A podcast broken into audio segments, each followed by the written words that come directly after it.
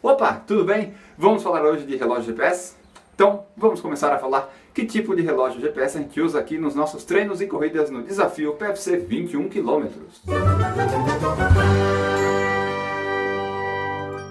Então, pessoal, nós vamos falar aqui dos relógios GPS que nós usamos. Eu, desde que comecei a minha carreira de corredor, sou usuário de Garmin.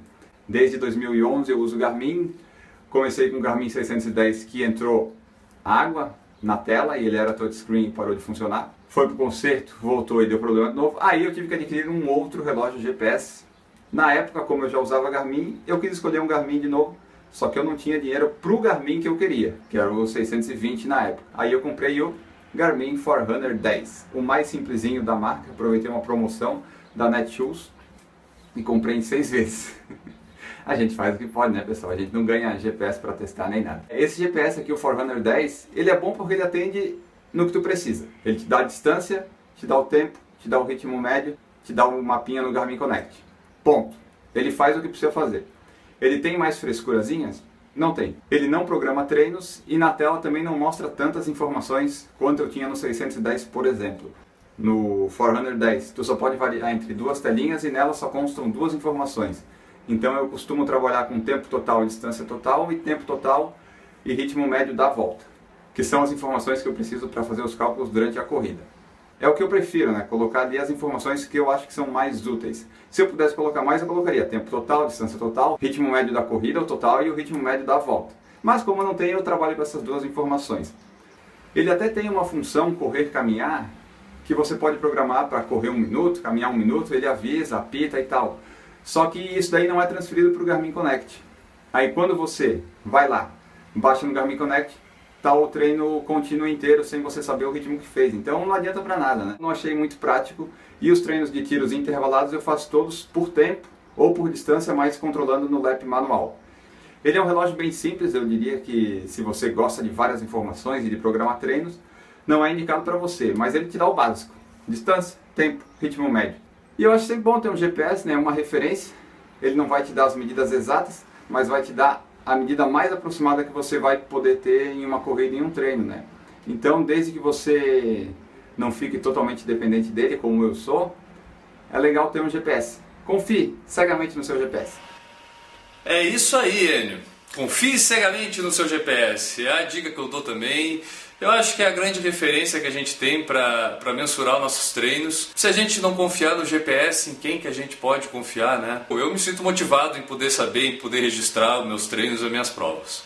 Quando eu comecei a correr, eu não comecei propriamente com GPS. Eu comecei com esse equipamento aqui, ó. Um Nike Plus. Esse equipamentinho aqui, ele era colocado no pé e ele servia como um podômetro. Conectado com o iPod, eu conseguia medir os treinos que eu fazia. Nessa época eu ainda não treinava com assessoria. Quando eu comecei a treinar com assessoria, eu senti necessidade de poder ter um melhor controle dos meus treinos, poder dar lap, poder até programar treinos, o que eu consegui com este outro famosíssimo GPS. Todo o pessoal que começou lá para 2010, 2011, provavelmente esse aqui foi o primeiro GPS de pulso que a pessoa utilizou para correr. É o Forerunner 405 da Garmin. Bom, com ele eu tive o meu maior relacionamento no mundo das corridas. Eu fiquei com ele 5 anos e, sinceramente, se a vida útil dele não tivesse terminado, eu continuaria com ele tranquilamente. O que aconteceu com ele foi o seguinte: bateria morreu, não conseguia mais aguentar mais de uma hora e ele começou a dar muitos problemas com a conexão USB para baixar os treinos no computador e também começou a às vezes dar reset e parar, apagar mesmo tendo bateria. E aí isso aconteceu recentemente nos últimos meses e aí eu senti a necessidade para continuar treinando e continuar me motivando, já que eu falei que registrar os treinos acaba me motivando, eu consegui adquirir um novo GPS. E como a Garmin é meio inviável para gente, porque é um equipamento bem caro, eu consegui este ótimo custo-benefício aqui, ó. Ele é o Tonton Runner 2 Cardio, tá? Ele não é o Music, ele não tem a música, mas ele tem o frequencímetro no pulso. E isso eu gostei bastante. Tem outras características dele que eu gostei bastante. O peso, a ergonomia, ele fica muito bem certo aqui no pulso, tá? Inclusive a forma de prender a pulseira é bem legal, bem interessante, prática. Ele destaca a pulseira para tu poder ligar, conectar ele diretamente para baixar os treinos e sincronizar o GPS, e aí fica fácil também de poder comprar outras pulseiras o dia que essa daqui estragar. Ele conecta também via Bluetooth com o celular, podendo baixar o treino direto no celular. Isso também é uma facilidade bem interessante. Bom, um review completo do Tonton Runner 2 Cardio eu posso fazer em outro vídeo, mas o que eu queria mostrar é que esse aqui vai ser o GPS que eu vou utilizar nos treinos e na maratona. Inclusive ele tem uma função corrida, que eu acho que eu vou setar ela para maratona e vou tentar vencer o relógio também, né? Porque não vai bastar vencer o Enio. É isso aí, Enio. Segue daí.